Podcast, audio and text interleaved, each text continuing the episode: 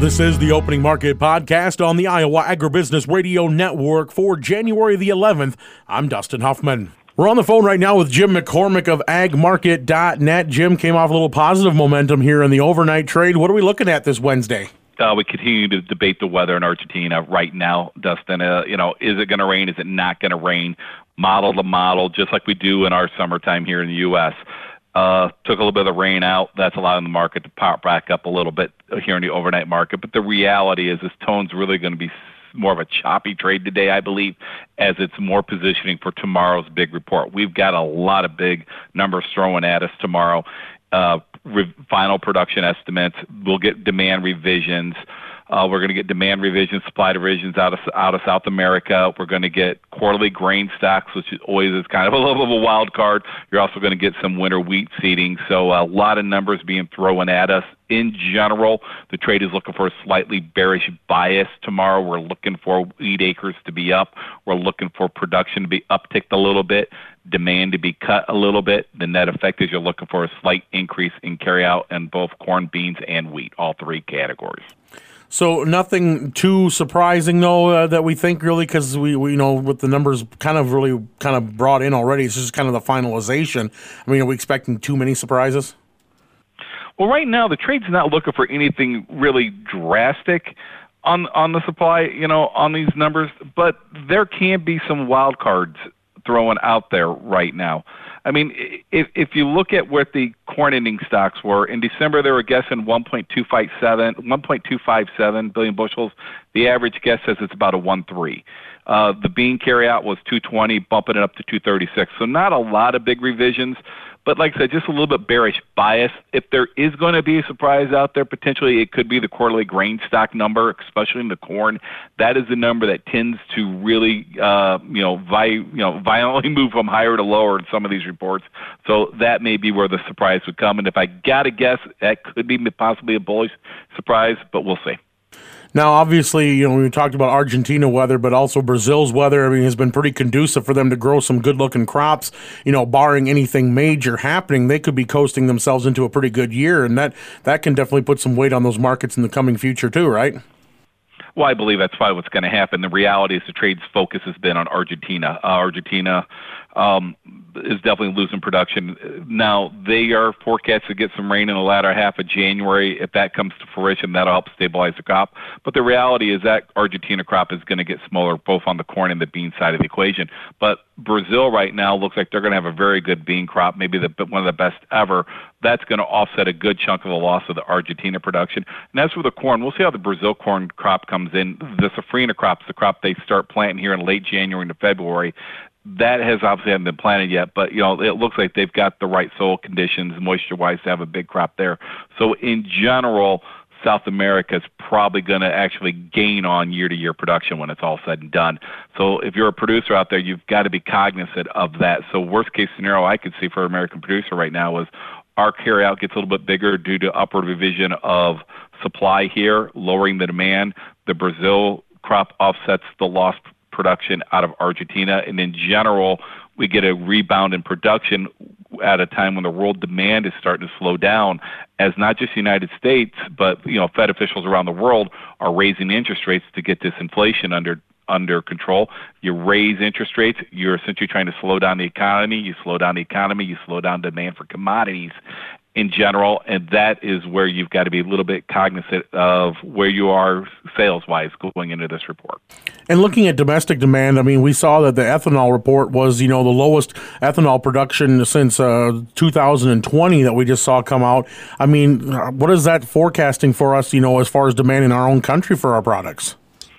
Well, I think you've got to be concerned. Now, that number was horrible last week. We'll get some new numbers this week. That number last week also was in the depth of that really bitter cold snap of winter we had right around Christmas time. So we should see a rebound, but it's something we need to be cognizant of because plain and simple, we know we're not going to, we're, our exports about half of what they were at this time last year. So it looks unfortunately very likely they're going to have to cut exports.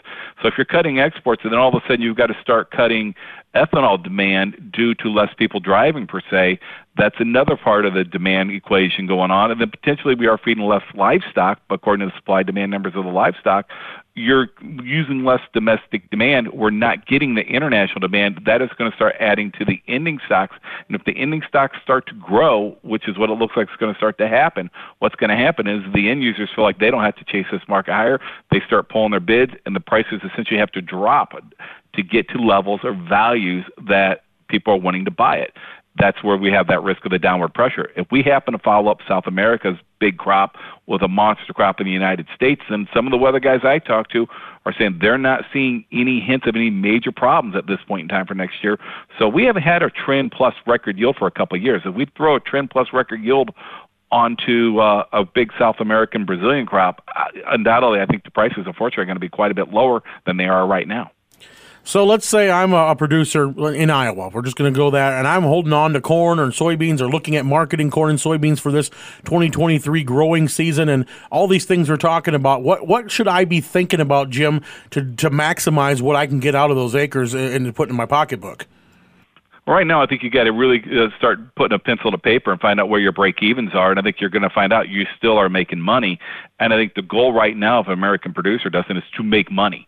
Not try to swing for the home run. Make sure you're making money in 2023. You can, you know, sell grain, sell forward contracts, do an HTA, sell futures with a broker.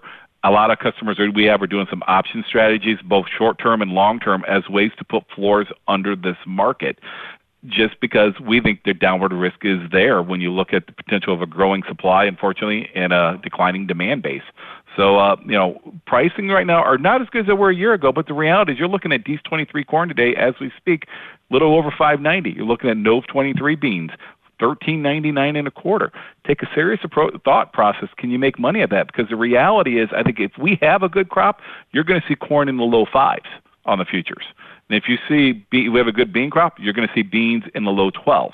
So essentially, you got maybe a you know 75 cent risk to the downside, maybe more on the corn, and up to a two dollar risk to the bean to the downside if we have a good crop. That's what I think the reality the producers got to understand.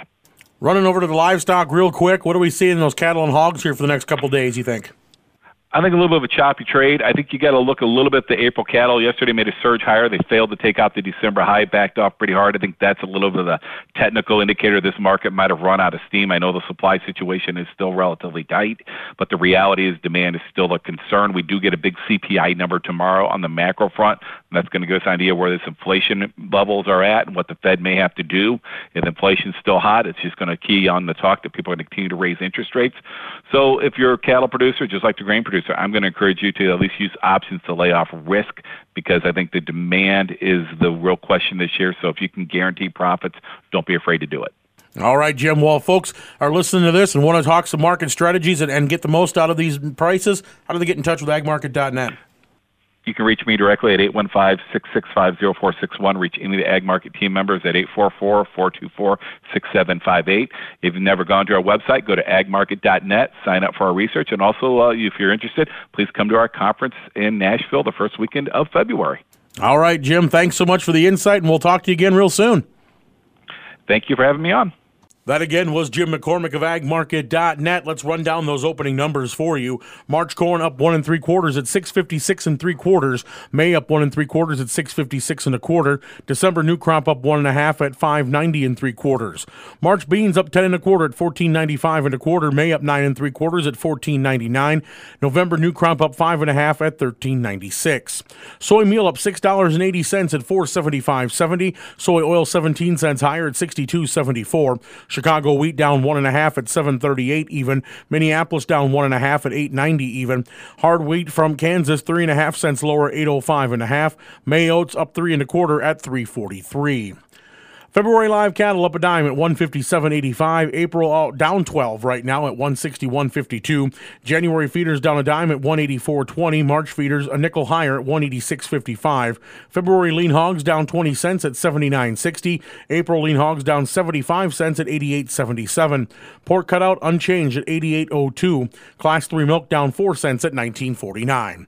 Thanks again to Jim McCormick of agmarket.net for joining us on the opening market podcast.